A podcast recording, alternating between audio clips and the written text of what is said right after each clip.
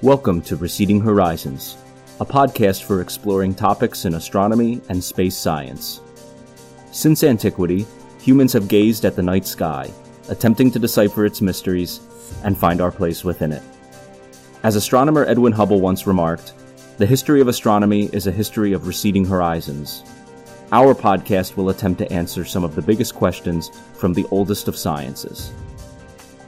The mission of this podcast is to explore topics of astronomy and space exploration and share them with the community of Brownsville, Texas.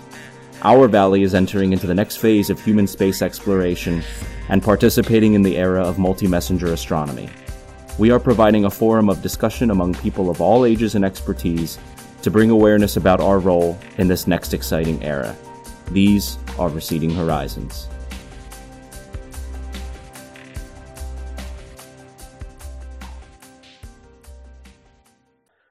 The exploration of other worlds has opened our eyes in the study of volcanoes, earthquakes, and weather. It may one day have profound implications for biology because all life on Earth is built on a common biochemical master plan. The discovery of a single extraterrestrial organism, even something as humble as a bacterium, would revolutionize our understanding of living things. That's chapter 14 Exploring Other Worlds and Protecting This One from Carl Sagan's 1994 Pale Blue Dot, A Vision of the Human Future in Space. This is Receding Horizons episode one, where we plan to talk about biology, the science of life, both on Earth and in the realm of the cosmos. We'll also be talking about dinosaurs. So, without hmm. further ado, our guest today is Andrew Maurer. Andrew has a Bachelor of Science in Biology from the University of Pittsburgh, Pennsylvania, received in 2016. His research interests span comparative herpetological phylogenetics and paleobiological studies, as well as genomic mapping and comprehensive studies in the aves, Lissamphibia, and Squamata. He is currently a data entry worker at MicroGenDX in Lubbock, Texas. Previously, he's been a shift lead and veterinarian assistant at Banfield Pet Hospital in North Wales, Pennsylvania, and was an intern at the Harleysville Veterinary Clinic. He also speaks German, and I've had the honor of calling him a friend for the last 13 years. Andrew, welcome to the podcast. Thank you, Richard. Thank you for having me. Yeah, it's been we've been talking about having this episode for a while because I think the three of us I, every time I talk about space, usually the first thing that comes to mind is life on other worlds. I think a lot of people link the study of space to are we alone? And what better to study life here and then apply it to what we know you know to see what's out there. So like it, i know you're interested in in space as well andrew but your primary passion is biology. What got you into it? Tell, tell us about your background what what made you interested in biology? What aspects of biology? And and all of that. Just go sure. go ahead and tell us. Yeah yeah. So i would say my passion for biology began if if you can call it passion back when I was a kid, when I first discovered, when I first realized what a dinosaur was, and I just it just ran away from there. Uh, usually, usually kids, you know, kind of grow out of that sometimes, and uh, I was that that one kid that didn't grow out of this dinosaur phase. So, and I just kept piling on different concepts, um, whether it be geological, just the idea of geological time, um, extant species. Now, as you alluded to with uh, my research prospects being in those areas that I would want to jump into and just carried on from there until I'm here. So that's awesome. So, uh, t- speaking of some of those research prospects, there were some uh, terms that maybe some listeners and maybe some people on the podcast right now uh, don't fully understand.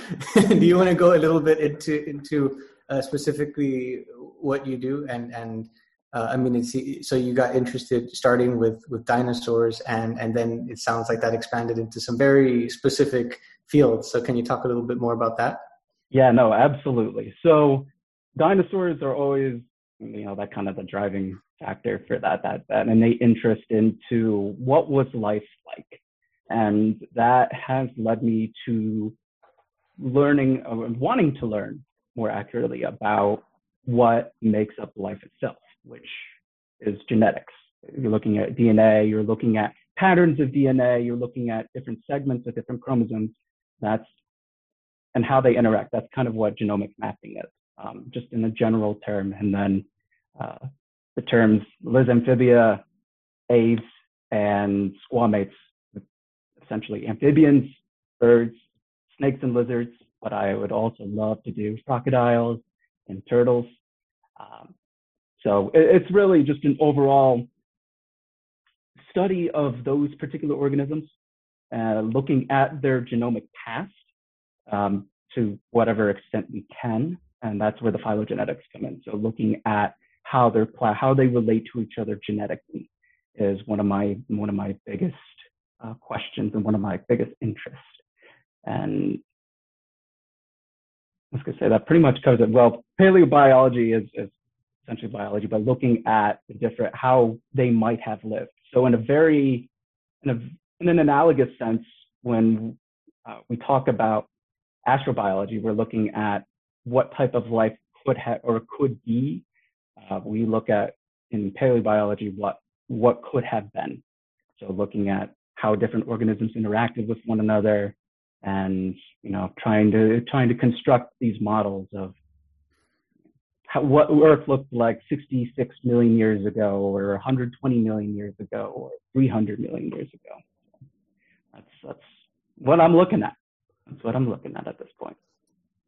I really like the parallel between how you find out the truth in paleontology and how you find out the truth in astronomy and astrobiology because you're only dealing with the past and you're only dealing with partial evidence, right? So all of these fantastic pictures you might see of dinosaurs or environments 200 million years ago, that's reconstructed from fragments of knowledge, right? I mean, oh yeah, you're play.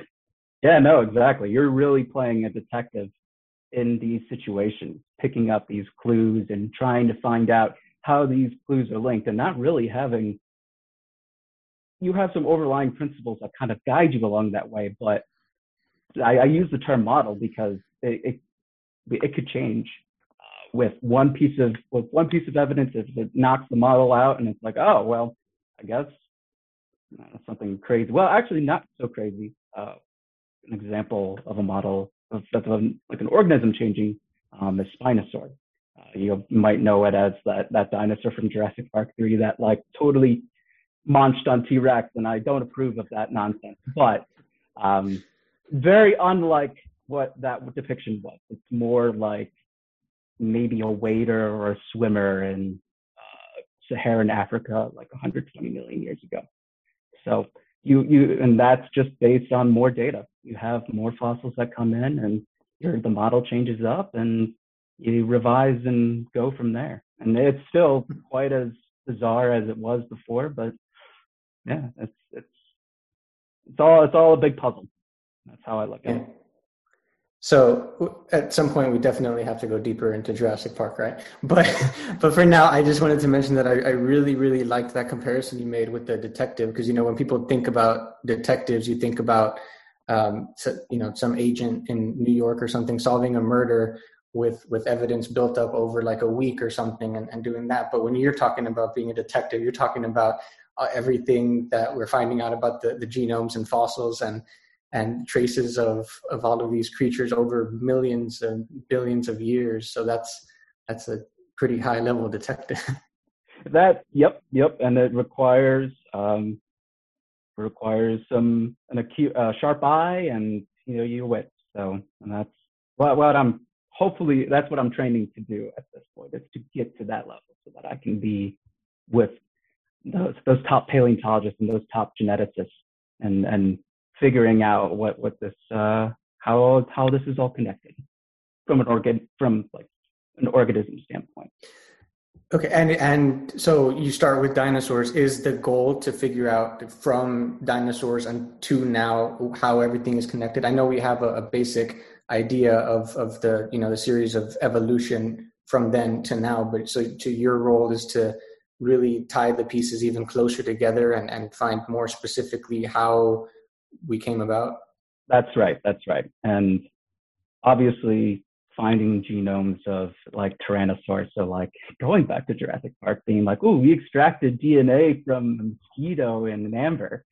like, yeah, that's great, but that that DNA probably degenerated millions of years ago, so it's not really feasible to do that, unfortunately. But you can still have different technologies be introduced to find out what certain aspects of a dinosaur could have been like. So an example that came up not too long ago, there was a, it was a late Jurassic uh, theropod, um, so like a meeting dinosaur, and it was it was feathered. I, I, I, the name escapes me for some reason, but we were able to use, I think, and don't quote me on this, but it was some sort of, it was a type of technology that could look at the remnant of the melanosome, which is the pigment in your skin that gives you color, at a dinosaur feather. And we were able to determine what the color of that feather was. And we thought this was impossible like a decade ago. And maybe even more like a decade and a half ago. But yeah, just, just to have new technologies applied to old ideas just is mind blowing and can, uh, I think they, now that I think about it, I think the dinosaur is Anchiornis, I think. But obviously, you know, can't can't confirm that right now. But and what from, what uh what like period did this exist in? Um, what uh, or era? I, I believe. I believe. Oh, so era. So oh no, no. I, what's Jurassic and Triassic? That's correct me. What is that? What are those? Those are eras. So, those are eras. Oh no, no periods. Triassic, Jurassic, Cretaceous period. Your era is the Mesozoic. Ah, okay. So, so what? Yeah, we're talking late late Jurassic.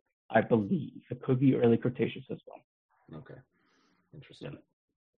Now I have to, this begs the most important, I, I think the most important question, which is, um, what's your favorite dinosaur and why? And go into that. Like, Ooh, well, well you knew it was coming, so. I knew it was coming and you switched it. I thought this was going to be the bastard burn, but damn, dang, you got, yeah, front loaded it on me. So,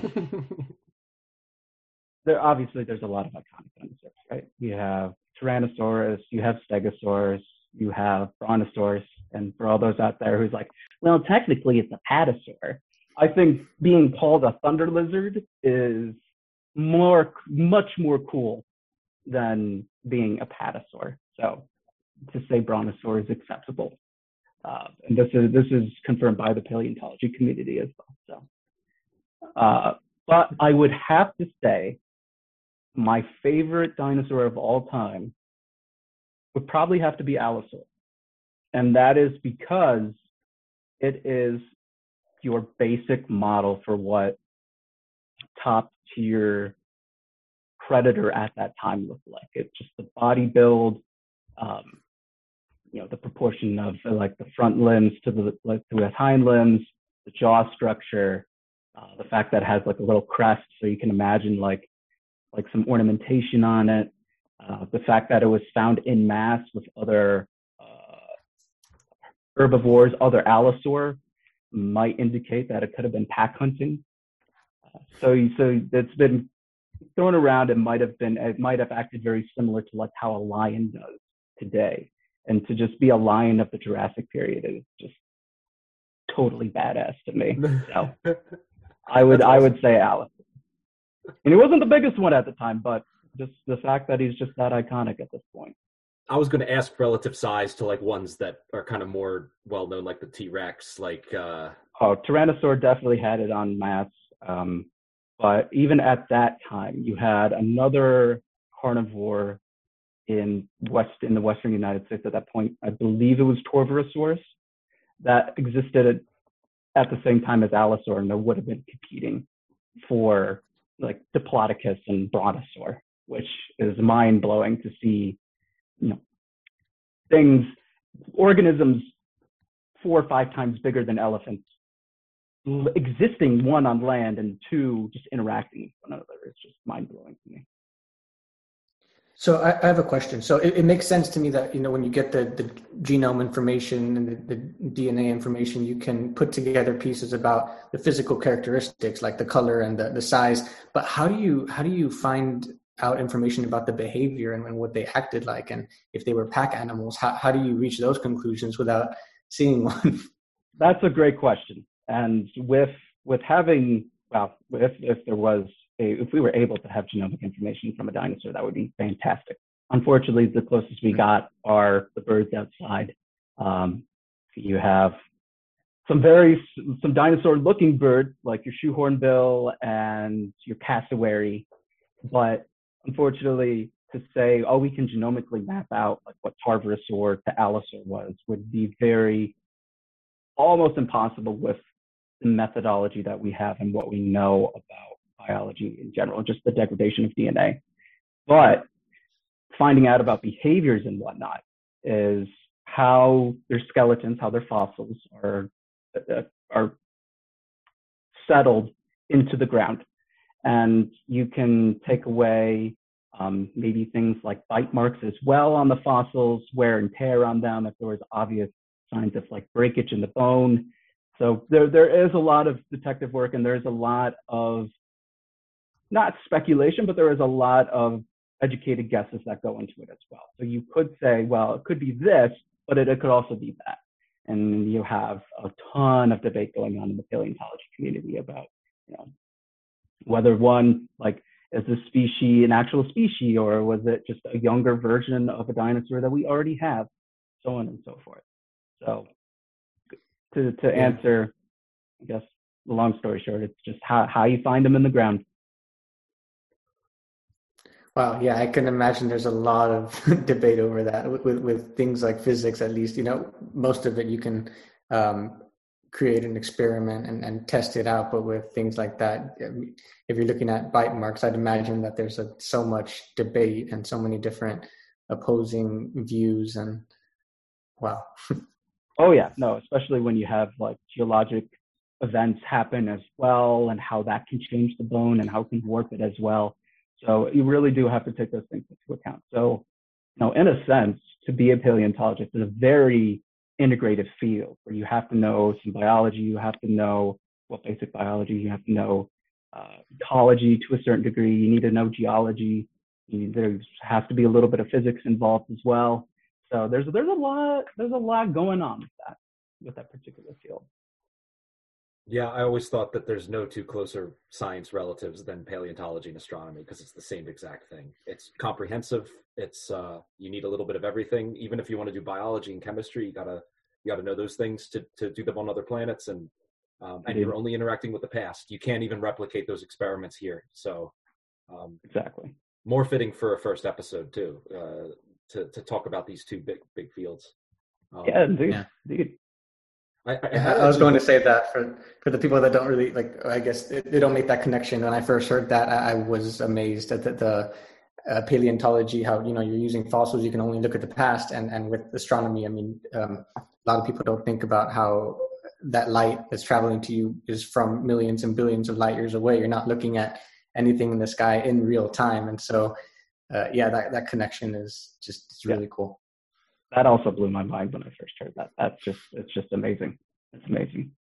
Man, imagine if there, there need. Sorry. That's okay. You're good. I was gonna say there need. I wish there was dinosaur constellations. Why didn't that happen? ah, you know. I was gonna say. no, I guess I guess Greek gods and Roman gods beat us to it. You know, that's just it's just how it crumbles. You know.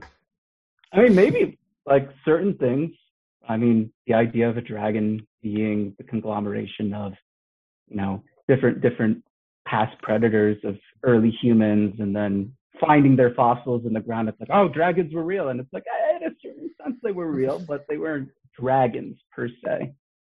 Yeah, it would be like Draco, I guess. But um, yeah.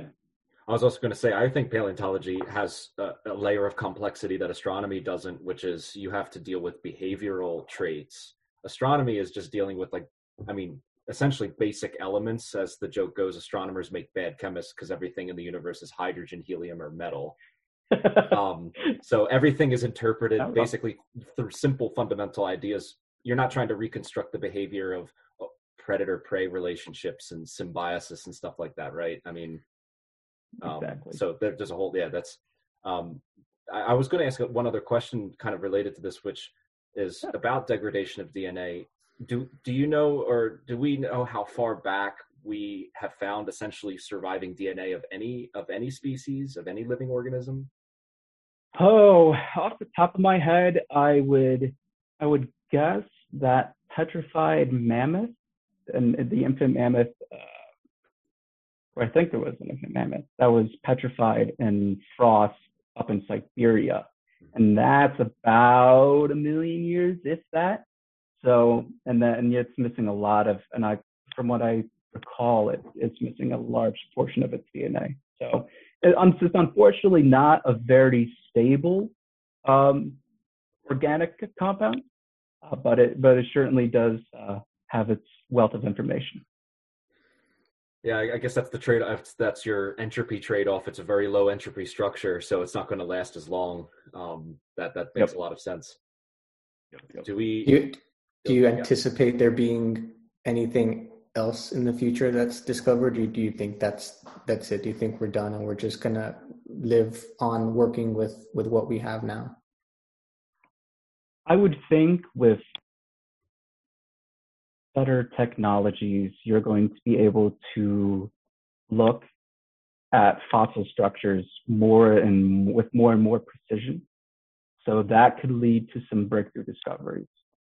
Um, in terms of actually finding organic compounds, I mean, there have been some exquisitely preserved mummifications. So you have skin imprints and what that dinosaur last ate still preserved uh, in, a, in, a, in a sense, not, not like it's like still moving, but it's, it's, it's imprinted in the sense, and you, you saw what it did. So that leads credence to behavior, diet, things of that sort. But in terms of, you know, taking it and comparing it to the, like the, the genomes of um, extant birds or amphibians is unfortunately, at least, at least for all I know, out of the question. But obviously there is a wealth of more uh, there's a lot more people out there that are looking at the same ideas and you know they're they're they're digging through that information figuratively and literally i suppose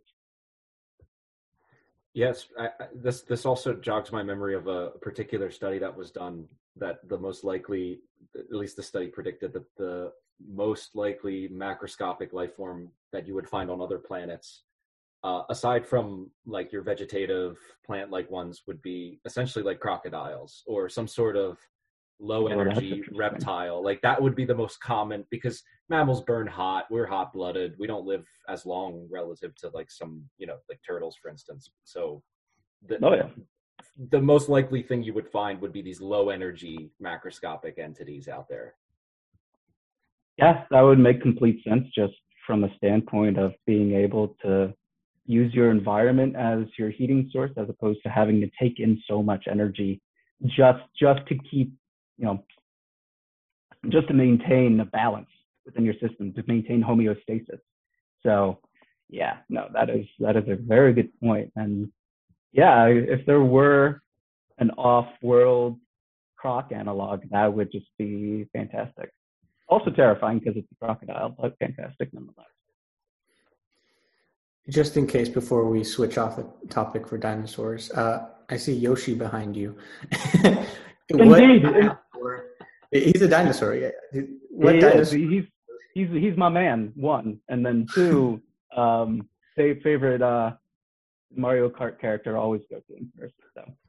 Just, just Me too, actually. He's always. I, I, never really had a reason. Just for some reason, I've always been attracted to. Yeah, I always choose him. Yeah. It's because he's Yoshi. Because he's Yoshi. and the fact that he could just take in and just like, oh, there's an egg.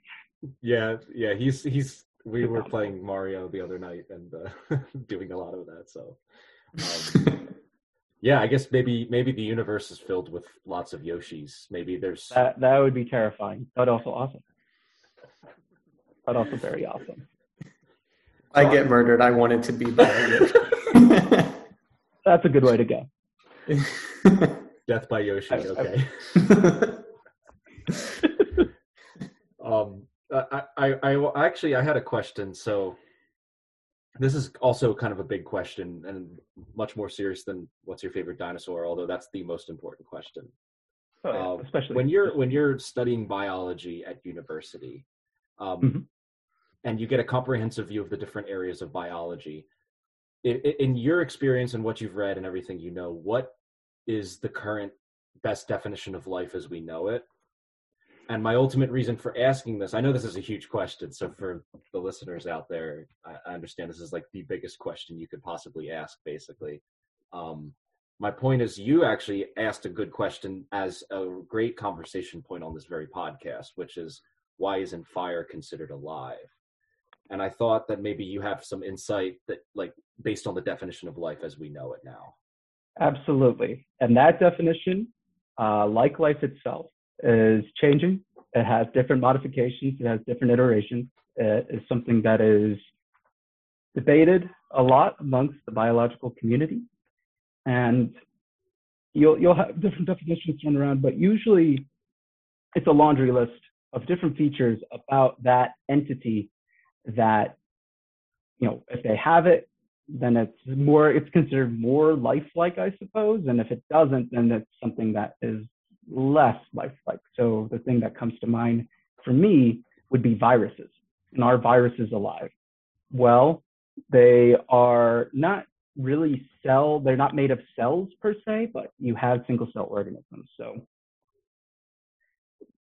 you'll point kind of a check mark for that, but kind of, but not really. Um, can it sustain itself? Does it take in energy? Does it take in material and excrete waste? That's also a big part of what makes life life. You have to bring in energy in order to have some sort of you know metabolic function. That's another thing. If it if the if the entity doesn't have a metabolic function, then we don't consider it too lifelike. Um, but you know, then you can go into arguments of well, can it sustain? Can it be sustained on its own? But you know, parasites are another thing or another group class of organisms that are just well, they can't really survive on their own. They need a host. So is that life? Is that are they considered light? Are they considered a life form? Um, but one of the best definitions that I've seen so far um, was actually from a Forbes article, and it was an entity that can adapt to its environment.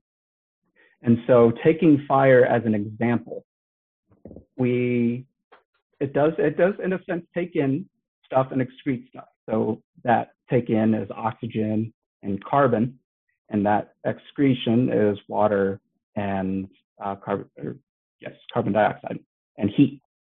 So you could say, okay, well, there's a point for that. It does spread. It can kind of adjust to its environment a little. If like the wind changes, it goes with the wind. If there's not a carbon source to burn, it doesn't burn it.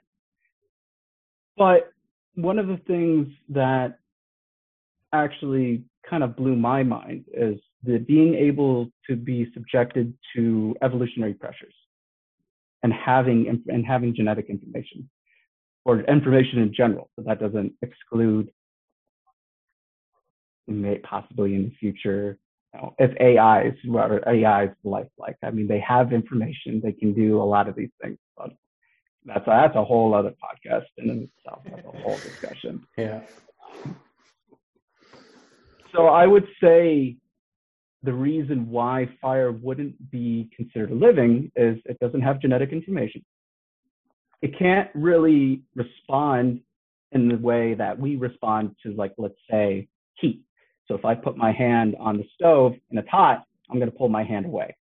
Or there's a decision if I like if I keep it on, um, you know, something will happen and I will be able to receive that. So to be able to take in stimuli as well and then react to it um, is a huge part of some of something being alive. And if you take cells into account and the if it well if it doesn't have cells, then maybe that's not living as well. So you can you can kind of poke at fire from a lot of different angles and see that it's not living and it's also kind of intrinsic in a very weird way. It's very qualitative. It, you can you can look at a rock and say, yes, no, clearly it's not alive like I'm alive, or like how a bird is alive, or how a plant's alive. There's growth, there's complexity, there's taking in information and energy, there's releasing energy and um, and waste, and having having all these just just being more complex than a, just a simple reaction of, well, I mean, with fire combustion. But right. Yeah. That that's an interesting perspective. I never considered what you said about taking in information and almost like having an updating. Like it, it there's even if it's implicit, even if it's instinctive, like oh, there's danger, run. Uh, oh, that hurts, or oh, there's food over there. Then they're not consciously thinking that up to the continuum so far that we understand as us, which is we can make those decisions consciously. Um, it seems to be life involves this updating of information, and then that's passed down along that, and that's where genetics comes in, right? I mean, genetics is what encodes that. Right, exactly. You can you can you can think of the genome, your genome, um, programming you to do these things, in a sense other other there are other information that come from being you know, for us being in a culture, but just like learning in general, mm-hmm. a little bit more complex than um, the basics of like memetics, but um, nonetheless, having having like you said, like an update, having being able to process information and then react or process uh, stimuli. So I have another follow-up question that, that's also kind of a big question that I think we, we mentioned before. But so um, so if if the definition of life, it sounds like a lot of what you were saying was that it's reactive, right? You have to it reacts to something, and so it makes a lot of sense that with um, things like fossils that you're looking for, you know, you're not going to harm anything there right? It's already it's already dead. You just you're here to study it what's on earth. But in terms of uh, astrobiology there's uh, something that's not really taught. I've seen it mentioned but not too much but the the morality of it if we find life somewhere else on another planet on, on an asteroid or something um, you need to test it right? And you need to test it for its reactivity with different things. But is then there's a, a moral implication if you know that's somewhere else. It's not on earth. It's not something that's already dead. It's something else that could potentially evolve. And so it, there's a moral implication in, in, testing it and messing with it and checking its reactivity. Uh, what do you think about that from a scientific perspective? That is that is a great question. Just because with with the sciences just because it is feasible to do doesn't necessarily mean that you need to do it and by that, an example would be if we found complex life, uh, Martian bacteria, even even like Martian bacteria, or you know, more more extravagant, be like extraterrestrial life, and and see what what should we do. I I am under the belief of, or I'm under the impression that observation is a must observation is one of those things that you collect enough information to see what exactly is going on and whether you believe that i mean I, I, personally don't believe that. If you go into like say on a planet you're automatically interacting with those things. So to almost take like a star trek approach uh, would be what i would like to do or what i would i would be in favor of is to just observe to learn and to collect and to you know have that contrast or that that uh, another reference point to life on earth. And that and that is the most exciting aspect of to for me astrobiology in general is looking at well how how did life form on these other planets? And you know how does that compare to the models that we have here? Because once once you have another reference point that that definitely makes or breaks what you know about yourself and about the, the reality around you. So it's just it's just another amazing thing to to strive for, just just for humanity in general. Yeah, I I love that um, connection. I mean, yeah, that, that we I want to talk more about astrobiology, but uh, yeah, the, like the, the purpose of it, right, and, and the reason, and people are asking, you know, why? What's the point of looking for life um, elsewhere? And and I mean, the the point of all astronomy is to look out and and to learn more about the universe so that we learn more about ourselves. And uh, I mean, I just read in that in Carl Sagan's Pale Blue Dot that we only found out about global warming because of uh, two people studying Venus and what was yeah. going on with their climate. And then they looked back and they were like, oh man, we're in trouble. So yeah, I mean, there's uh, studying life on Mars and how that is now and how it could or has evolved would just uh, help us learn about ourselves. Yeah. Yeah. No. Exactly. Exactly. What, what would what would you suggest the plan be if we discover even microbes on Mars? How would how how do you see that affecting our colonization plans, for instance? Like you find bacteria there, then what? What what should we do? Should we hold off on colonizing for now, at least? I I would be under the guidance of trying to take as little of an invasive standpoint as possible. So if to find complex life or life emerging somewhere is is one fascinating in of itself. I mean, you, you just want to like take a sample and just and then just start off and like experiment. But I, I would be very much under the the wait and see what happens. So watch, watching and seeing how exactly via observational data of how how these microbes act, um, how and you know if there is potential for them to get multicellular and then from multicellular building up complexity and complexity maybe along the line you know intelligence comes in and sentience comes in and then you have like one of those what I call Star Trek situations where there's emerging consciousness and suddenly you you show yourself by accident and you've just given them mythology or something like that. Like uh, uh, yeah. Uh, I, I, so there's a moral implication going all the way to oh what if they're humanoids or something and they're just they're just becoming conscious that we're at they're they're at the stage we were a couple million years ago and um and suddenly you show a spaceship to them and they think that you're a god or you know you know you don't even know right like exactly exactly um hmm. what about carbon like because you know speaking of like earth being a single data point and i know there's mm-hmm. exceptions to this as well but um there's like the six standard kind of elements for life and uh that seems to work here and I know there's theoretical models of other uh, something based life, like silicon based life. Um, mm-hmm. But what is it about carbon that seems to be the leading, like the, the, the reason why? Is there something particular about carbon um, of why it's based, life is based on it?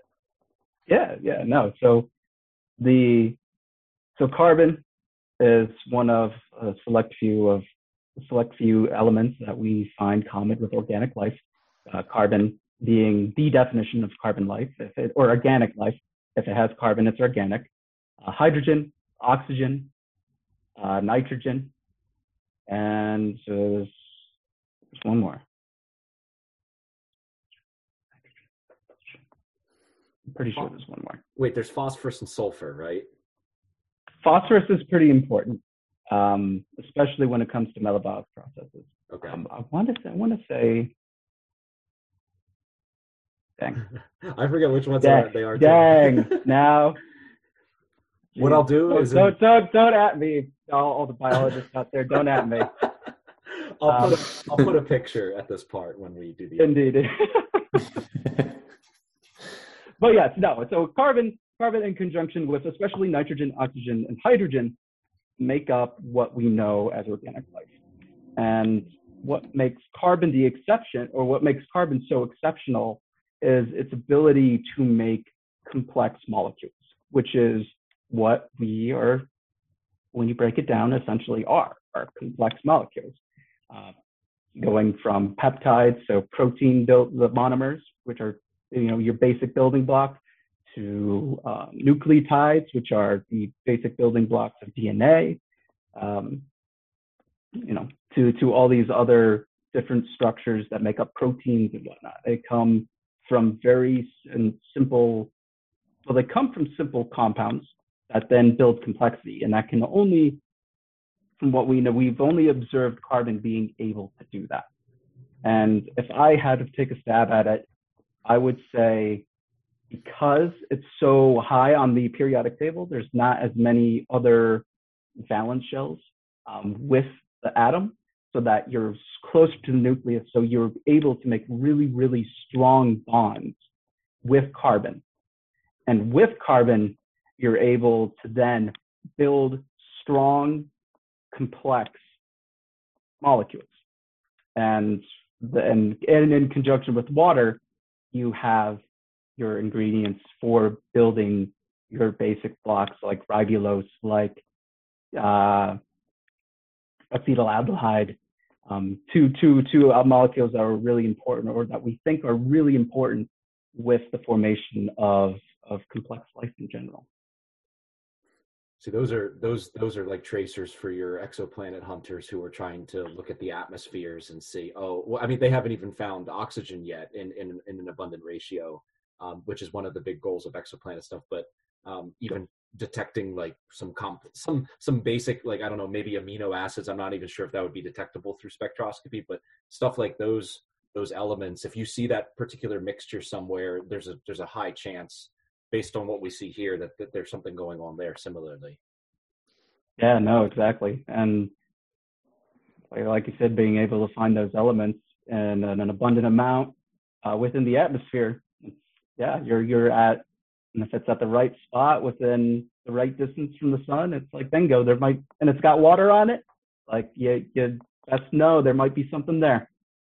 That's what I was. Go- I was actually going to ask. Is that the reason that, planets with water are, are a particular interest? It is. I guess I, I want to understand a little bit better that connection. That okay, there's water, then there's definitely more of a chance for life if water is not really. So, yeah, no, yeah, so water is one of those compounds that acts as a great solvent in conjunction with carbon. Um, and what that what that solvent does is help facilitate. It can help facilitate different reactions that happen. Um, so, for example, breaking down fats, breaking down proteins, breaking down sugars, all needs water. So, having that available helps build and and take apart complex molecules. It also is great at taking on heat so that, you know, kind of to back up a little bit. One of, one of the things that we uh, talk about when we talk about the emergence of life or organic life on Earth is the idea of the prebiotic soup. And what that is, is having a sufficient enough heat, having a sufficient amount of carbon, hydrogen, nitrogen, and oxygen within water helping insulate uh, the intense radiation from the sun at that time, and to have these links, these these different compounds come together and start blocking into more and more complex um, structures. So water is one of those things that we, and until we find another reference point, that is what we know is essential for life. And if we can find, if excuse me, if we find it on another planet, the the odds of having that with obviously the suitable condition um, could yield more and more complex organic molecules, therefore possibly the emergence of some sort of cell-based organism. I think that's what makes um, Jupiter's moon Europa particularly exciting because it's the only place in the solar system other than Earth that has that amount of wa- H2O water and it's being heated up. The, the internal structure is being heated up by Jupiter's tidal forces. And we know from, from Earth of extremophiles, right? Uh, uh, so if, if we didn't know about extremophiles, we would be like, oh, well, there's no sunlight. So how could life form? But now that we have that example here, right? That's, that's important. Yep. Yep. No, exactly. And having having extremophiles, so organisms that can live in very, very harsh conditions. So being able to stay suspended in animation and like sub-zero temperatures for hundreds of years, or being able to live by, at the edge of like a, a like a uh, am I thinking? Am I blanking on the term? A heat vent or a thermal vent at the bottom of the ocean, or or or in a lake of of arsenic is is astounding. So life life definitely can have its like little tweaks here and there, and it is exciting to see that if if you have a sufficient amount of organic molecules and you know the right conditions, you could have have at least some microbes swimming around, which is exciting in of in itself. Sure. It's fun. It's funny how how slow the not how slow the progress is, but how how like every step uh, that you we go just leads to you know you see how much how many more steps you still have to take. Like we found the water on those moons, and it's like great, there's so much water. But if you're looking at it uh, in terms of how, how life evolved on Earth with the the prebiotic soup at the bottom of the ocean, it's like great, there's water on the surface. Now we just got to go down to the the very bottom, and maybe exactly. it's deeper than Earth. Yeah. Yeah. Yeah. No, and it's yeah. crazy to think that that heating from Europa is just by the gravitational force of Jupiter. Oh yeah, like um, the innermost moon Io is the most. I mean, uh, Earth is volcanic from its own cooling and, and geological activity, but Io is by itself geologically dead. So its extreme daily volcanic explosions is entirely due to the fact that Jupiter is basically liquefying its interior from tugging on it so hard. Um, That's. It, yeah, it's it, it's it's gravitationally induced volcan, volcanism, uh, and so like Europa is a little bit. Europa is almost like in that. It's almost in like a Goldilocks zone of its own, like a gravitational tidal Goldilocks zone, where it's getting heated up, but it's not heated up to the extreme level of Io. Yeah. What, 70 something moons now? 74, 76 was the number? Uh, I, I, believe it's 79 for Jupiter and 82 for Saturn. So I, I, I'm going to lose all street cred if I get that wrong. I mean, you and me both with uh, not getting all my elements for life right, you know. Touche. Yeah, fair enough. I'm pretty sure I got I got most of them. You know, phosphorus, sulfur, eh, you know, toss it in there. It could be something anyways, whatever. Yeah, Boy, this is, I, this, yeah. So go ahead, Victor. No, go ahead. I was going to say this is a mutually humbling experience for all of us. So. okay, no, please, please notice me. Uh, graduate programs, please. That is, that is one of the things that, uh, but also don't, you know, use this again.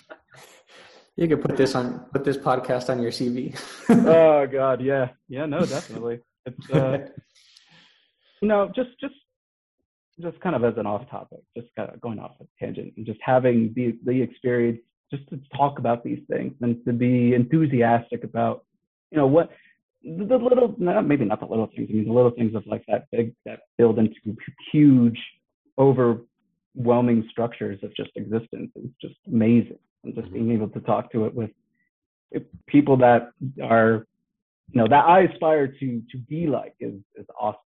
It's just awesome mind blowing. Well, Victor really had this uh, this awesome idea of creating a forum.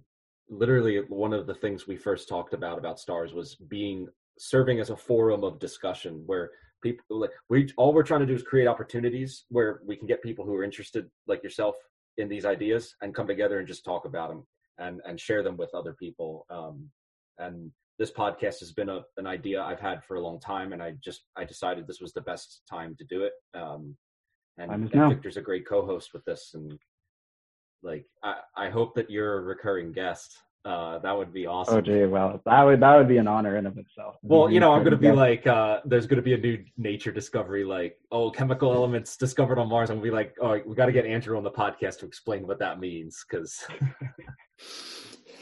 Uh, yeah, but the, the, exciting nature of it is is so important because ha- I think it's it's just as important to communicate it and to talk about it and to you were uh, just a little while ago you were you were going off about the the, the basic cell structures and, and the different types and, and the struct the foundation of DNA and nucleotides and everything. And I was just thinking all of that happened because of dinosaurs because you saw dinosaurs and that led into into this this body of knowledge that you know. And it's like that that's what you need though. That's actually i was going to ask that a little while ago. Like in throughout learning biology did you did you end up seeing it as separate? Like did you take it and then biology in its own became such an interesting thing that that fueled you enough to keep going? Or was there always that tie back to back to everything i'm learning goes back to the dinosaurs?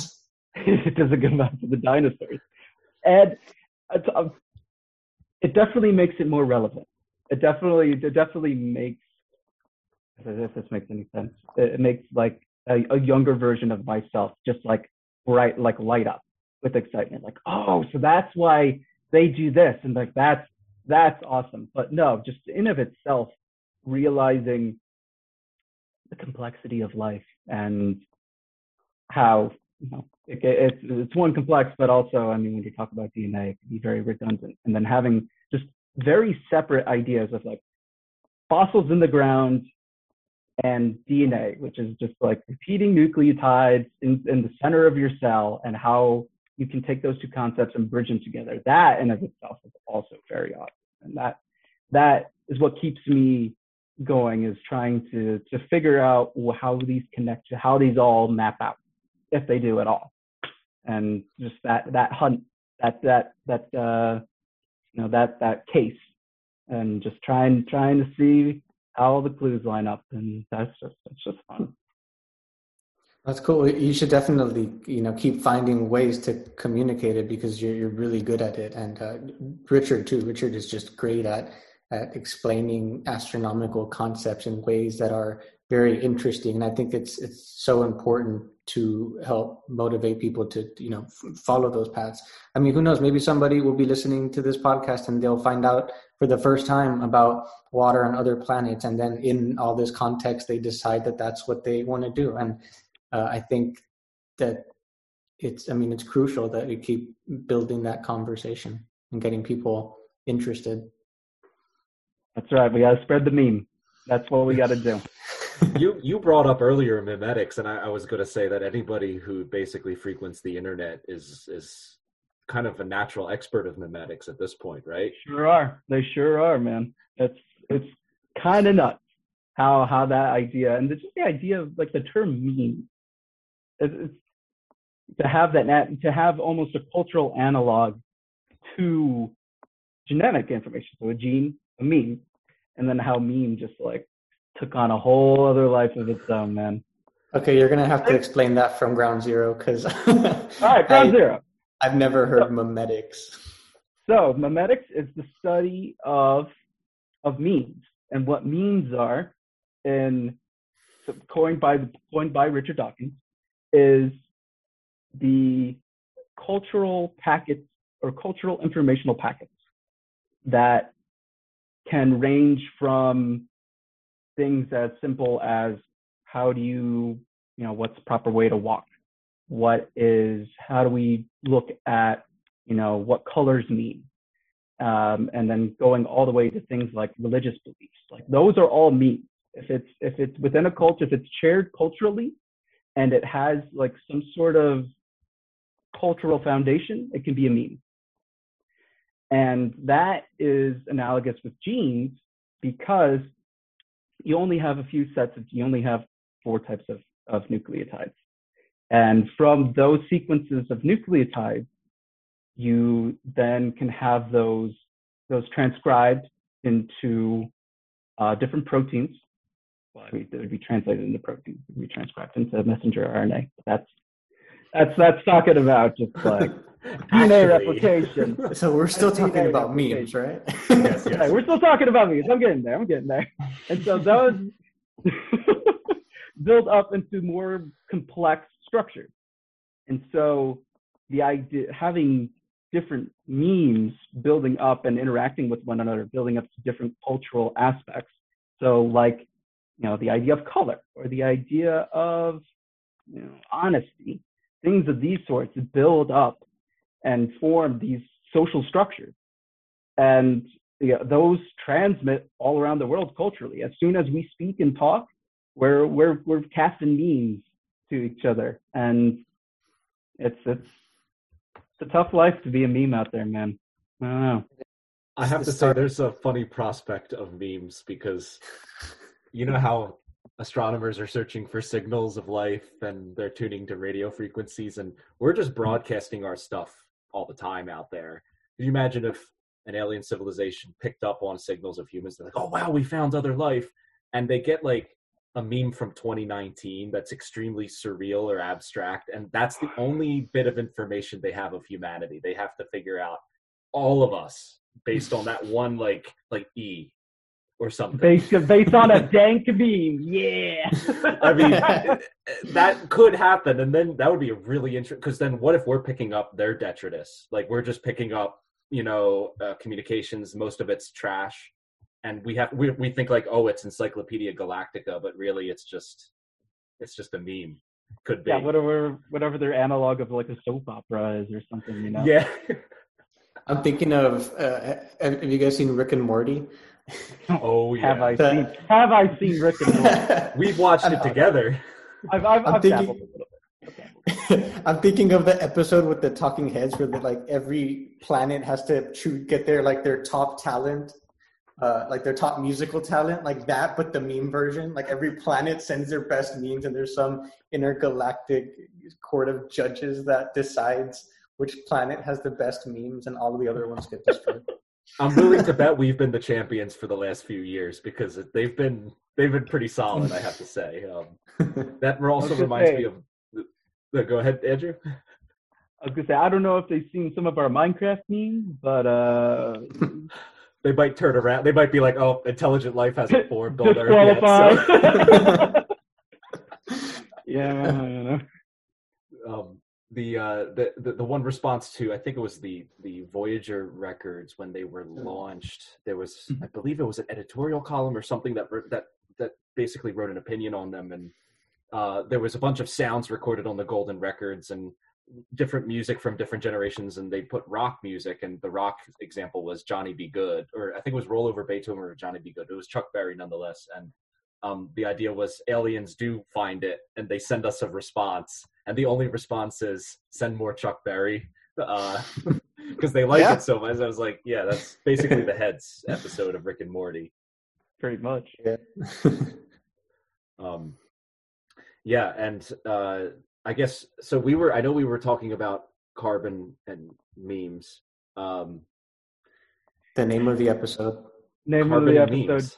Carbon episode and one, Memes. carbon and memes. actually that's that's that's the that is the current lead candidate for the name i'm gonna even type that on my on my notes here so carbon Yeah.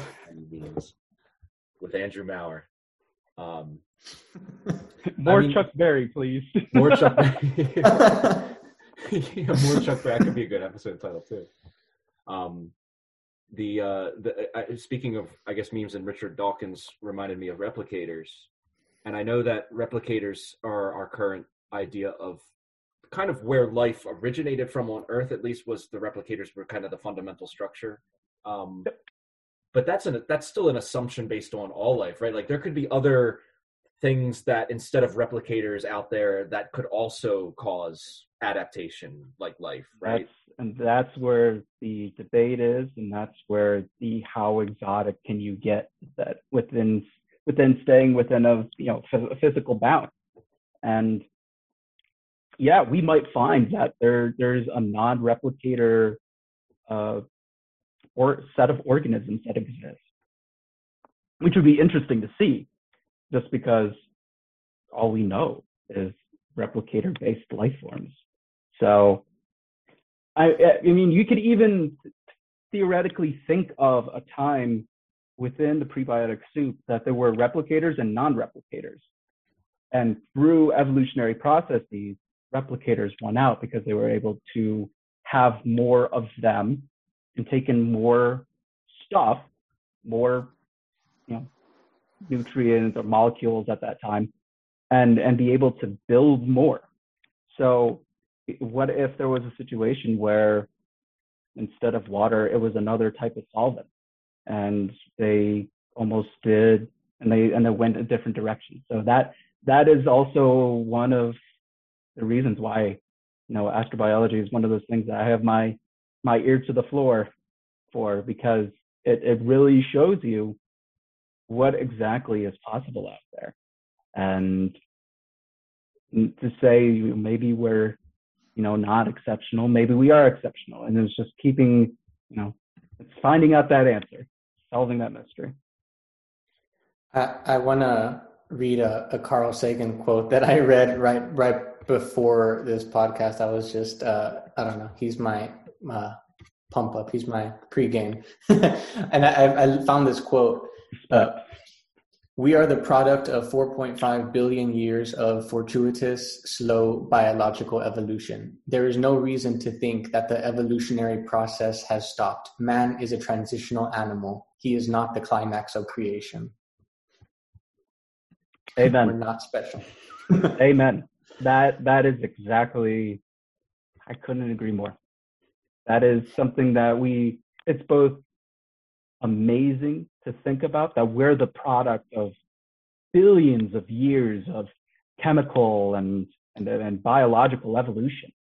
But to also know that we're as evolved as the sparrows that are outside my window, as the ants that are crawling around in the ground, as you know the birds. Well, I already said birds. So maybe I should pick another. As the amoeba, the amoeba on the surface of my table.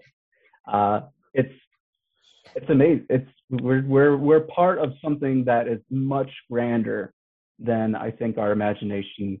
Well, I mean, our imaginations could take us very close, but we're we're part of something that is very very grand, and we are just a small part of it. And but to be able to look out and to admire it is is mind blowing. I know that the analogy uh, we talk about quite often is it's as if we're at the stage that mud has suddenly went, oh wow, and that's where we're at right now. Like it just woke up and saw and saw everything, and now we're in coming out of shock, and we're just starting to get our bearings. Kind of like Carl Sagan said, we're taking our first step into the cosmic ocean. You can imagine like how big the ocean is. and You just take one step into it. That's where we're at, and there's still a whole ocean. There's still a whole ocean. yeah. One of my favorite analogies uh, is from a song, and they say, "We are the dust on the stained glass windows, trying to comprehend the cathedral." Exactly. Exactly. Yeah, that's it's it's just crazy that we're talking about these these concepts of just trying trying to piece it, trying to piece it together, and and to to pursue something like that is a very, in my opinion, a very noble cause. Indeed, especially when you're dealing with something something we didn't even get into yet, which is consciousness as well, because that's yeah. a whole layer of complication. You could talk about how rare biology could be in the universe, but then we don't even know if the current state that we're in now, like that we're becoming conscious, whatever you want to call it, it's even hard to describe that is this that this might be an accidental tangent like maybe this is maybe this is very atypical like life shouldn't ever go in this direction maybe we could see why but on the other hand it could be com- like we don't know how common even consciousness is because we don't even know what it is. We don't we don't know what to call it half the time. Um yeah. And then not, not to get no go ahead. I just I just said, are we in the matrix? Uh, are we in the matrix? I don't know. I don't know. That that seems like there's there's what, and obviously correct if I'm wrong, but if if there if it was if we were a simulation, that it wouldn't probably be the first. And to say that we're not the first of something is to say, okay, well then what is like what's beyond that?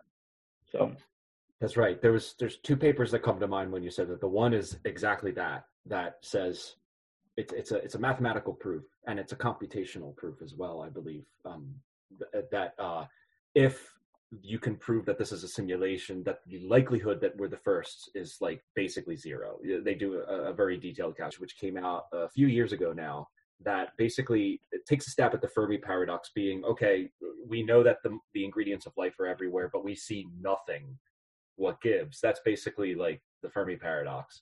Um, mm-hmm. And there's many answers. We could be in a cosmic zoo where they know we're here and they're just like, okay, let's just leave them alone, or we'll keep. They're like primitive life, you know. Maybe we'll just like just let's not, um, you know, let's not give away our position. Um, there could be a great filter which could always be in front of us. Like the great filter could wipe us out at any second, and we just haven't hit it yet. Um, you never know if you've passed the great filter, essentially. But um, one that he came up with, uh, Anders Sandberg, was uh, if you want to maximize your computational ability alone, which could be considered a very fundamental thing, like if you can compute, that means you can basically reinvent reality and then some if you have a high computational potential. That if you want to maximize that, you go to sleep right now as close to a black hole as you can until the latest possible time in the universe it's cooled quite considerably even from now um, trillions of years into the future then you wake up and you start computing you you'll find that your computational factor goes up by 10 to the 50 or something like that. As in, you could do 10 to the 50 more computations than if you're doing the stupid thing right now, which is, and I'm putting quotes around stupid, to be awake and burning early. Don't burn so early into the game. You want to you want to play the long game, and he said that's the best way to do it, biologically speaking. So it could be some crazy like wh- where are they? So the answer is they're all sleeping. And we're all like we're shouting into the void like where are they? Where are you? And they're all like Shh, we're go to sleep. Wake up later. Could be we could have also fallen asleep a long time ago and just forgot about it. That that that could be oh well for all for all you listeners this took a very dramatic turn uh indeed yeah no, not to get all heavy and all but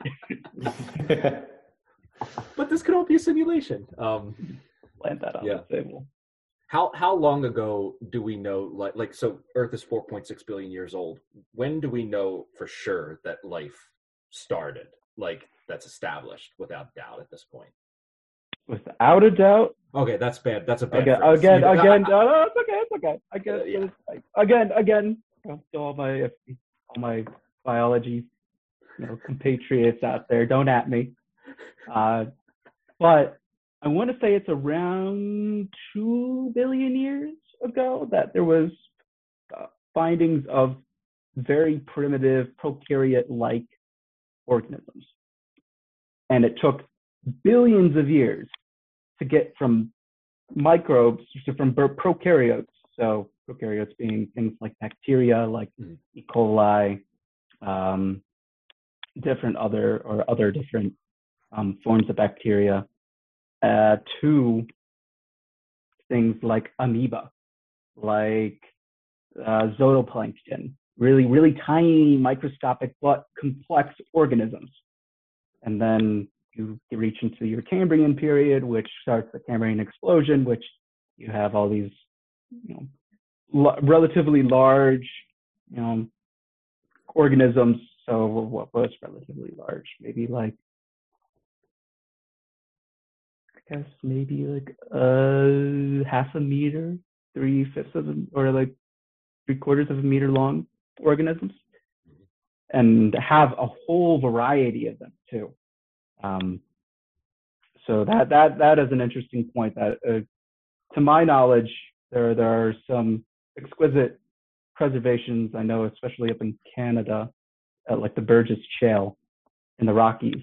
But past that, you know, really digging deep into the origins of complex life on Earth is uh, those that's the place that you want to be. Is looking into the Cambrian period and seeing what's going on obviously dinosaurs are much more charismatic organisms but um, yeah no if you really wanted to get to the nitty gritty you're looking at your your cambrian era or your cambrian period organisms and seeing what, what what's good what's good in those rocks I, I recall reading a long time ago as a kid. This uh, it was in this book called "The Kingfisher's Young People's Guide to the Universe." It's an amazing book, by the way. If you're like, you know, under 18 years old and you want to get a first like look at all the stuff we're talking about. But one of the things they said in that book was an early form of photosynthesis could have been with like algae, like clumps of algae in the in the ocean, something that's very vegetative um, and rich soaking up the environment, very rich in, in proteins and, and, and molecules to eat, and it's got it's got photosynthetic cells, which you blew my mind the other day when you told me that in chlorophyll there's like a photosensitive element, like uh, what is it, magnesium or something? it's like magnesium that's at the uh, so we'll, we'll, we'll- to to kind of backtrack. So so chlorophyll being the pigment responsible for photosynthesis being in chloroplasts which are organelles that are inside plants that give them well chlorophyll gives it the, the green color because light bounces off um, the green wavelength. That absorbs red and blue mostly. And uh, either light passes through or bounces off and what it bounces off as is green um, with that particular wavelength, which I can't think of off the top of my head. Uh, Green? hmm Well, it would be around 550 nanometers, I believe. Right, right, right, right. But having magnesium, yeah, of all the ele- of all the elements being in the middle of this complex, able to take light, and then its own electrons are excited and get shot down uh, or passed or they resonate with with other uh, with other chlorophyll molecules to uh, eventually um, an electron acceptor and and then it just kickstarts the whole the whole process of uh, photosynthesis from there. So yeah, magnesium being that that one element out of all the carbon and hydrogen and oxygen is that's really carrying on um, or at least initiating, jump-starting that process. Hmm. And to think that that element was blasted out of a dying star and and coalesces into this is just is, is that's that's mind blowing. Yeah, good, good. I know I've been saying mind blowing a lot, but you know, life, life is pretty mind blowing. This is all mind. Life is pretty mind blowing. Exactly. When I mean, you when you think about it, when you when you put a little bit of pressure on it, it's like, oh wow. It's like the. I mean, calcium. if we're talking about if we're talking about evolution, might as well go back. You know, before the Earth was made, all the way back to the star that blew yeah. up. Exactly. I mean, we, we oh, what was what's the what's the uh, quote from Neil deGrasse? We're all star stuff. Is that is that it, or is it like we're just we're we're forged from stars? Yeah. Everything yeah, well, that I mean, we see was from stars.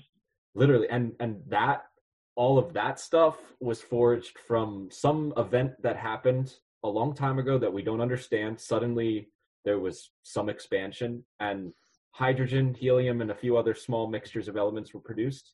And from just those primordial ingredients, you have chlorophyll, and you have like like the hemoglobin in your blood was at least a lot of those iron molecules uh, were um, in the core of a super of a of a super giant before it went supernova. Like that that just that stuff blows my mind. The calcium that's in your bones, some of that came from stars, that, that star atmospheres. I mean, when you look at when you look at the surface of the sun, um, uh, the temperature of the surface of the sun is at the right temperature to essentially cook calcium uh, to its second uh, its first excited state. So you see calcium in the atmosphere of the sun with its um, ionization state bumped up because it's it's being heated. So we know that there's like in red stars even cooler stars there's complex organic molecules in the in the atmospheres of stars um, which is that's also mind blowing you know so. It's cool. Even even here at the at the observatory here and a focus on, on astronomy i think everywhere in the world i know in, in, in vera rubin which a lot of people are excited for um, they're studying supernovae a lot more. So and I, I, I know that they're studying it you know in part to understand the evolution of of the universe uh, as a whole but i i just now put that together that uh, i mean when you look at supernovae that's you know pretty much as far back as you can go without going to the Big Bang uh, from where we came from. So that's pretty cool.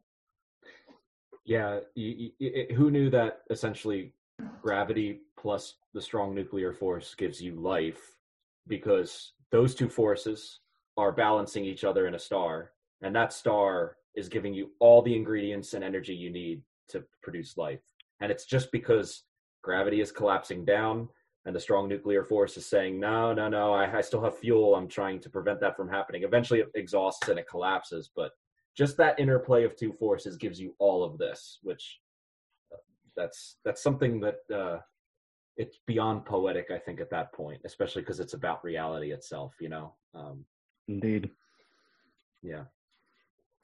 One thing I was going to do was share share my screen on this particular thing uh, so it's a study that I think I shared with all of you, right? Did mm-hmm. we all mm-hmm. see this? Okay. Yes. And um, uh, this was 2018. It was the graph that I just wanted to take a look at and like talk about because this is something that there's it. I only saw this if, like last week, and my whole life I was told that oh yeah, humans are not the dominant species on in the on the globe, and it's it's a humbling statement, and I totally understand it but I never had numbers.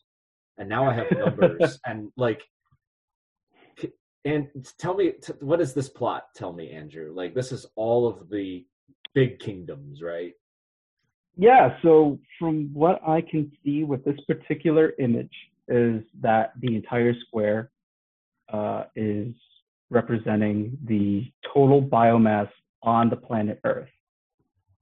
And of that biomass, the majority of it is plants, or what we'd consider plants.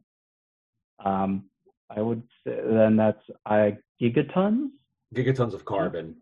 Gigatons of carbon, 450 compared to two gigatons with all things considered animal. animal. All animals. And then of that, half of it are arthropods. That's crazy. So we are a fraction of a fraction of the amount of biomass on the planet. Oh yeah, yeah, absolutely. I mean, Even protists have a beat out four gigatons. you know what's interesting is look at the footprint we've made on the globe with livestock. This is all produced by humans, and we've produced more livestock per mass than us, like like on the planet, which is kind of crazy to think about. Like, like if you were to Oh, yeah. take a snapshot of this from an external perspective and see this amount of like domesticated animal, you'd suspect uh there's something organizing these things in this way. Yeah, Hmm. it's definitely not the humans. You would think, oh, the arthropods are doing it. Yeah, yeah, that's kind of crazy to think. You would think the arthropods are doing it from the mass. That's kind of crazy. Or that they're somehow crazy dominant. in because it's like it's like because the, the livestock. I mean, at least the animals were already there. We just kind of learned how to work with them and, and manipulate the population for our benefit. And in turn, now there's more of them than there is of us. We're outnumbered. So I think a, one one thing to maybe take away from the left plot, at least, is if you were to find um, life on another planet and you were a betting person, I would suspect that something analogous to either plants or bacteria, which you know kind of makes sense, would be the first things you would find before you found some some basically grass eating or other thing eating. You know, like basically uh, what are these called? Um, consumers, uh, consumers, yeah. uh, What's from, the, from a from an ecological standpoint, they'd be consumers. But from um, the like are you, like complex? Well, I mean, plants can be very complex. Uh, Ah. So more, flora and more like- yes. That's what I was thinking of. Here's a question: What, how, how do you think this would have been different? What would have been different um, back then, before humans, in the in the Jurassic periods? Oh man, How do you think that graph? Do you think it'd be pretty much the same with just you know obviously no humans and no livestock? Well, yeah, uh, you would definitely wouldn't have. You would have a very very small population of mammals. So I don't even know if they would be like considered on that graph. Uh, I would I would suspect that arthropods would actually be pretty abundant at that time as well. It's just unfortunately they're so small that having preservations of arthropods is kind of difficult to have uh, happen, other than resin or amber, which tying it all back to Jurassic Park and all that good stuff. Full Uh, circle. but full circle, ABB. Uh, uh, yeah, I can imagine. At least, I guess, what was the classification? Wild birds. I mean, do you Yeah, let me reshare that replace real that? quick. You just replace that with dinosaurs. Uh, fish, about the same. You also had marine reptiles at that point as well. So maybe, maybe mixing it up a bit with what you're considering, but your annelids, your nematodes, your mollusks, your arthropods, cnidarians. I I would imagine they would be about as abundant as they are in this particular graph. Mhm. And then are, you would what are have Cnidarians, Cnidarians and annelids? Cnidarians are things like sea anemones, uh, like jellyfish. I Wow. believe. Don't at me. Don't at me, biological community, please. I'm, I'm fairly certain. I'm fairly certain those are Cnidarians. Uh, hydras are another another type of Cnidarian. But very very simple, relatively speaking, um, in terms of structure. Um, and I believe almost exclusively aqueous. Okay. And and your annelids? Do you know do you know what those are? I want to say those are segmented worms. Oh wow. Okay. I want to say. And So obviously just- mollusks and nematodes. I guess for the people who are only listening and not watching, this is the biomass distribution on Earth by Bar On, Phillips, and Milo, 2018, and it's from the okay. So they're working out of the Department of Plant and Environmental Sciences, the Weizmann Institute of Science, as well as the Department of Physics at Caltech, and the Division of Biology and Biological Engineering at Caltech as well. So we got Caltech and Israel. Caltech and Israel. That's a very interesting paper. Uh, puts numbers to the whole uh, uh, who's the dominant, at least in terms of mass, who's the dominant life form on the planet. Plants win, of course. Plants win. They they be soaking up all the carbon, and that kind of makes sense because they're taking in carbon and they're fixing it. And from from a uh, from a met- from a metabolic standpoint, fixing would be, uh, or I guess would it be metabolic at that point? Anywho, it, it's it's essentially making carbon into from a non-organic carbon to organic carbon. Hmm. So adding hydrogens essentially. Hmm. Kind of So makes if- sense. If you had like a, a star of a different color, because there's red and orange stars, you can go up to blue stars. Uh, and you had essentially the same photosynthetic process, you would be taking photons of different color, which is different energy. So I guess your plants would have to be, I mean, chlorophyll might be drastically different, or it might be a different color plant, right? Uh, Exactly, exactly. And it, it depends on whether or not it would be, I guess it wouldn't be chlorophyll at that point if there wasn't magnesium in it. But I would suspect, and and you have you find this in a variety of plants at different elevations and at different like levels of like a forest, that they'll have a different distribution of the same chlorophyll. So chlorophyll alpha, beta, and carotenoids. So carotenoids being carotene is one of them, beta carotene. Um, and those usually act as more of a um, as an antioxidant uh, element. So making sure that UV rays don't punch holes in the genome of you know healthy plants, causing them to die. And So I could see, I could see. Oh, go go ahead, go ahead. Sorry, no, go go ahead. Finish your thought. that being that you would have, I would see I would suspect that if there were if that if chlorophyll is something that's consistent with other life or in like other planets and others like star systems that it would either change drastically or that distribution would just be dramatically different giving a different color to like the leaves the flowers if they even have flowers et cetera et cetera And the atmosphere, right? Would you be able to uh, find out if there is plants on the planet through spectral data? That I don't know. Would it be a plant if it doesn't take in carbon dioxide and release oxygen? Hmm. That's a good question. Yeah.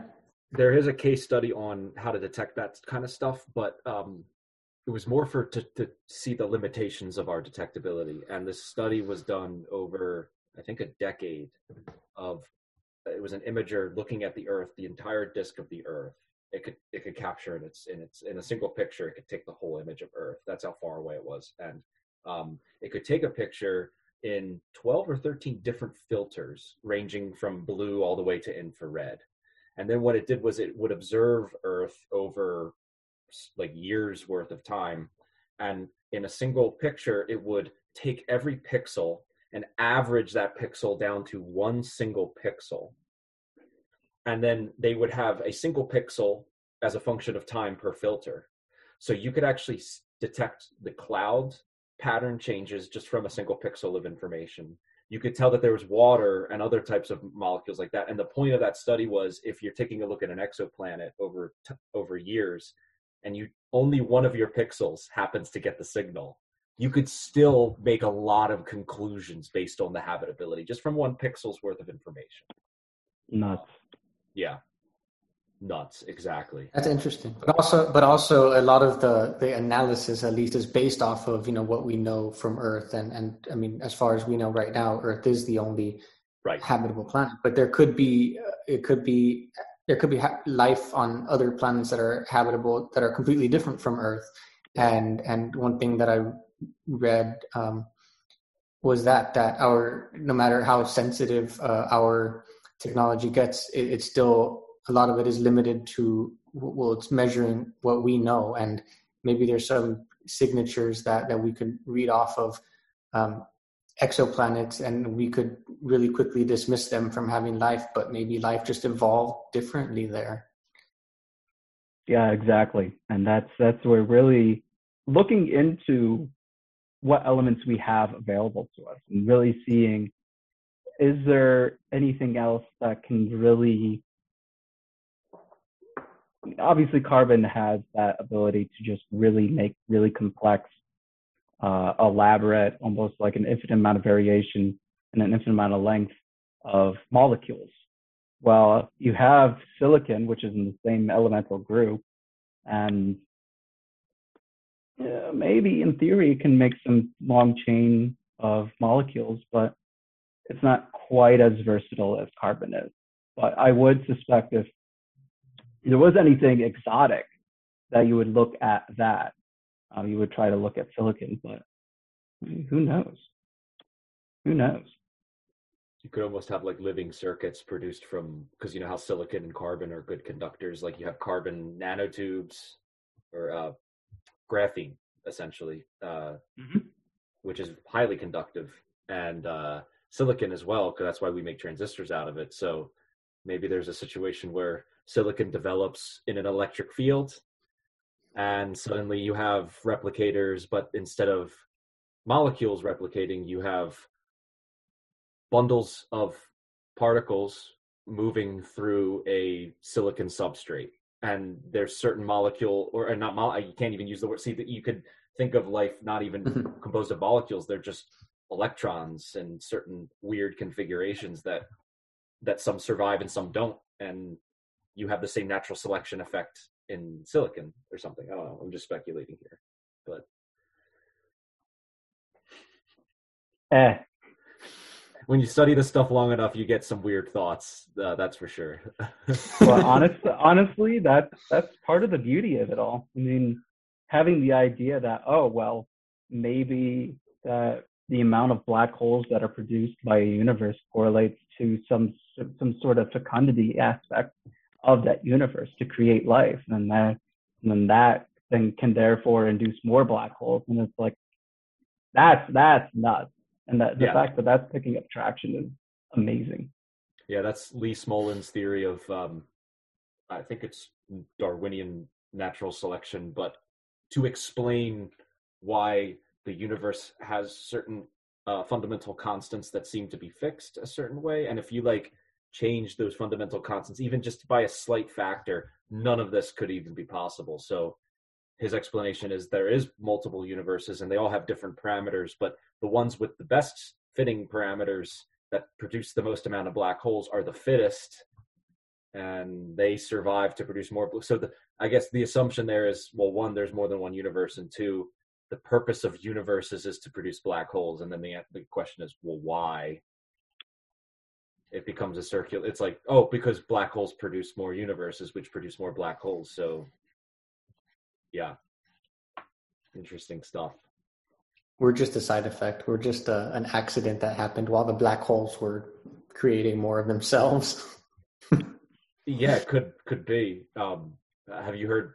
You guys have surely heard that theory that if AI predictions are true, and strong AI is developed the way that some people think it will, um, that we're you can look at us almost as a biological cocoon for a Mhm. non-biological intelligence, Mm. and that even might be the tendency of all intelligent life is to create technology, and what that technology just supersedes them, and that's why we don't hear signals from life because that stuff goes off into the goes near a black hole does the most intelligent thing possible i don't know like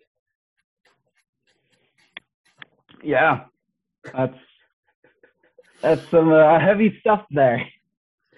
Yeah. For those just listening, Victor Victor's like mind blown face is is awesome right now.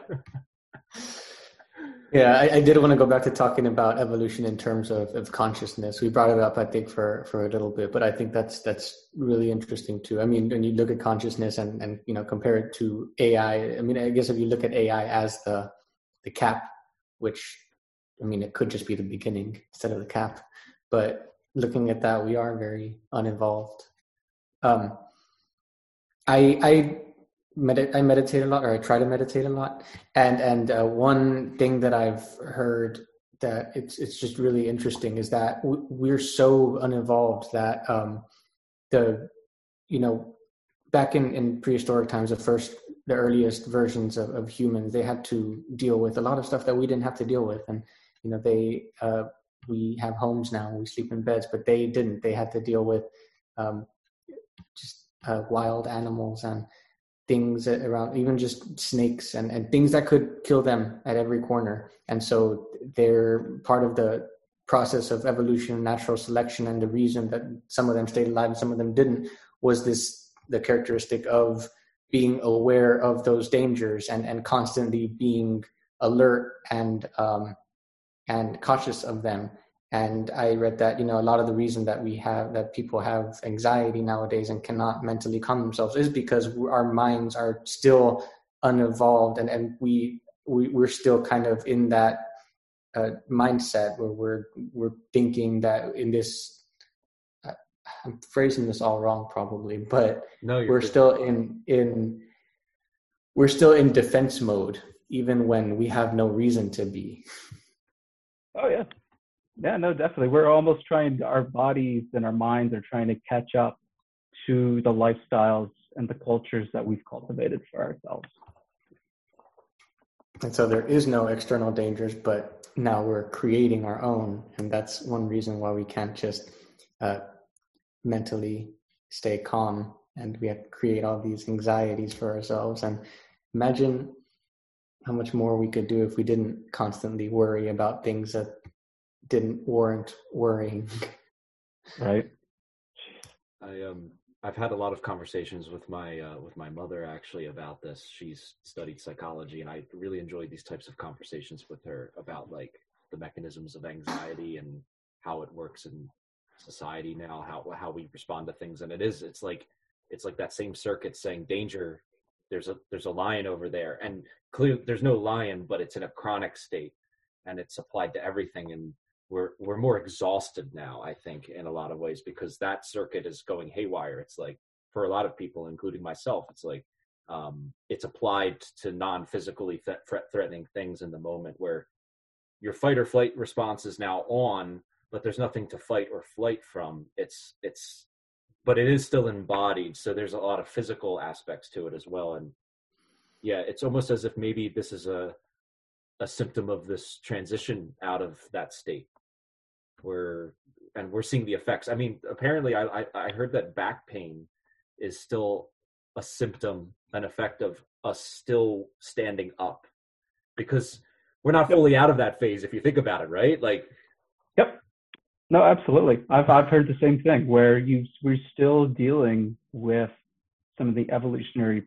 repercussions of one being bipedal the way we are, and two having you know, the cranial size that we have. We're still dealing with that as well. The rest of the body is still trying to to deal with that and what that actually means. Yeah, yeah, yeah. I don't think our, our, our body is evolving as fast as our technology is evolving. That's true. Our civilization is, is advancing a little faster than our bodies can handle. And that's where, I mean, if you look at it from that perspective, that's where anxiety comes from. And that's where Sure. Uh, you have the back pains, and and it's it's crazy to think about. Yeah, I've heard similar things about literacy and and using screens more de- degrading eyesight because you know one of the good questions you could ask i think about eyesight i have horrible eyesight and i'm like why didn't i should like i shouldn't be selected for I, I, that bad eyesight should have been selected out a long time ago and i think the question i think I, I i could be wrong about this but um from my understanding, it did for a while, and then people started to read more, and now bad eyesight is actually a much more predominant phenomenon now than it was even a couple hundred years ago. It's like it's an effect of. I mean, that's what people have neck pain for looking at their phones all the time, or people have sleep. Uh, they can't get sleep because they look at their phone before they go to bed. They don't get enough REM sleep. You know, all of those things are similar, like anxiety being a symptom. So now we're really that's this is interesting stuff where it's astrobiology takes you to some crazy places. yeah. Sure does. It sure does. well, yeah, I'm just and I'm just trying to think of maybe maybe this is just like uh, like oh maybe we should fix it like knee jerk reaction. But how how do you approach that problem?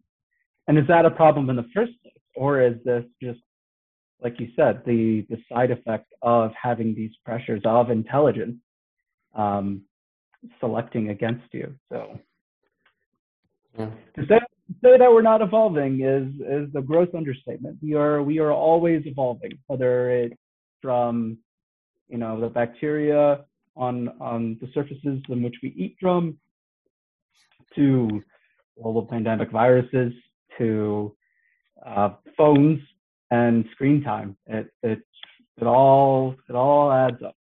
Memes. Yeah. Memes. No, yeah, we're definitely evolving. I think what I the realization is that we're not as evolved as we think we are sometimes. Indeed. Yes, yeah.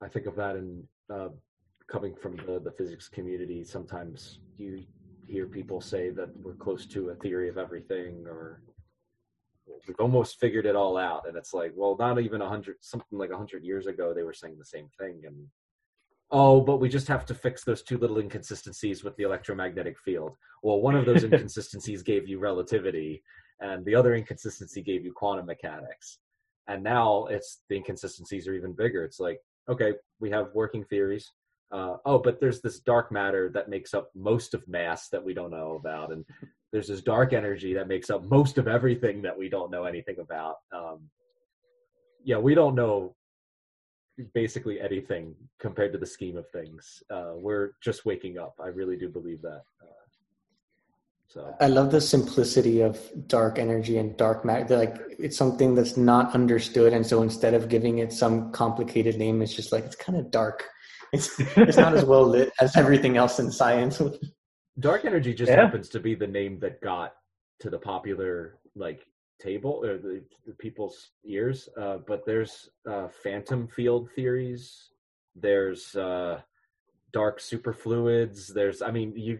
There's all these. These are these are all really good metal band names. these, these really dark work. supersymmetry. dark supersymmetry. Here we come. Phantom is, Fields, our, our new album dropping Fields, very yeah. soon, everyone. Negative scalar fields. Yeah, the the um the thing that kind of really just I, I can't comprehend is that you have a theory that explains a lot of things you see really, really well, but nowhere in the theory doesn't explain some of the observations you make. Like you look, you're like, oh, this okay, we could explain most of this, but there's this large amount of stuff that we don't know where it comes from, and the theory says zero about it. That's what's that that's kind of freaky to me a little bit. Um, yeah, I guess that's kind of, I mean, not to overuse the word evolution, but how science evolves. You know, you got some things that you do understand, some things that you don't understand, so you kind of fill in the gaps for now, you know, placeholders, dark energy and, and um, dark matter, and then figure out what you do know to the extent that you can, and then hope that somewhere along the lines uh, you'll find out more and it'll be less dark. yeah, no, exactly. And, you know, that, that biology has its fair share of woes like that, as far as I know.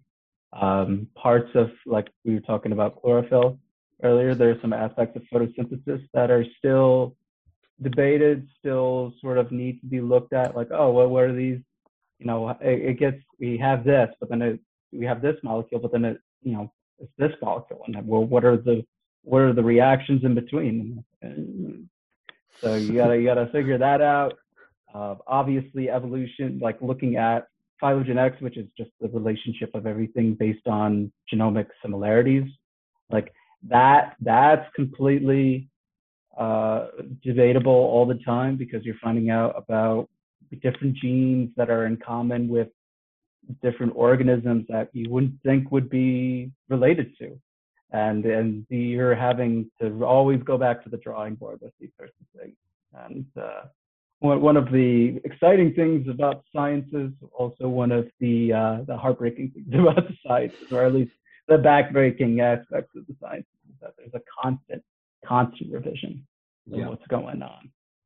There's a lot of risk of dead end too. Like you it's that's the risk you inherent in scientific research is you're you're just picking a direction that you think looks good but you know for all intents and purposes it's probably not going to work. You gotta really um it, it's there's a lot of perseverance that's understated in science i think especially in biology. I mean biology there's so many there's so many hard to answer questions in biology. It's like it's mind blowing like you just pick one animal and there's so many things about that that that we don't understand. That's um yep. Yep. That's one of the that's one of the beauties of it and that's one of one of the nightmares of it is is that you when you answer one question 10 more tickets yeah i think the only way to be okay with it is to know is to understand that you will never understand everything exactly and i think i think that is one of the things that you know to to go into the science. And this was one of the things that I kind of stepped away from and now wanting to re-engage with is that idea of of not being able to know what exactly is going on. And to say, oh well, uh, this this it looks like this particular theory kind of went to a dead end, but I could say now that that is the case, and I'm going to move on from there. And it's it's really having that ability to be flexible with uh, with the research topics, uh, with with have being being okay with having that that of hitting that wall and being like, okay, this isn't the end. It just means that there's another avenue that I haven't looked at, hmm. and and having, like you said, Rich, that perseverance of being able to keep asking those questions and to keep testing those ideas and to see if it holds it's, it's uh, worth and salt. So. That's that's a pretty awesome note to like i feel like we've wrapped up a lot of topics. Um how do you guys feel about where we stand right now? I mean we basically did two hours. I think it was really good I, yeah we definitely went through a lot so Indeed. so any any anything else you want to did, did did we uh cover everything that you would have liked to cover andrew or is there anything else you wanted to oh that and more no, I mean, yeah, no, I mean, just shout outs to my general education in the past, all the teachers and uh, all the professors.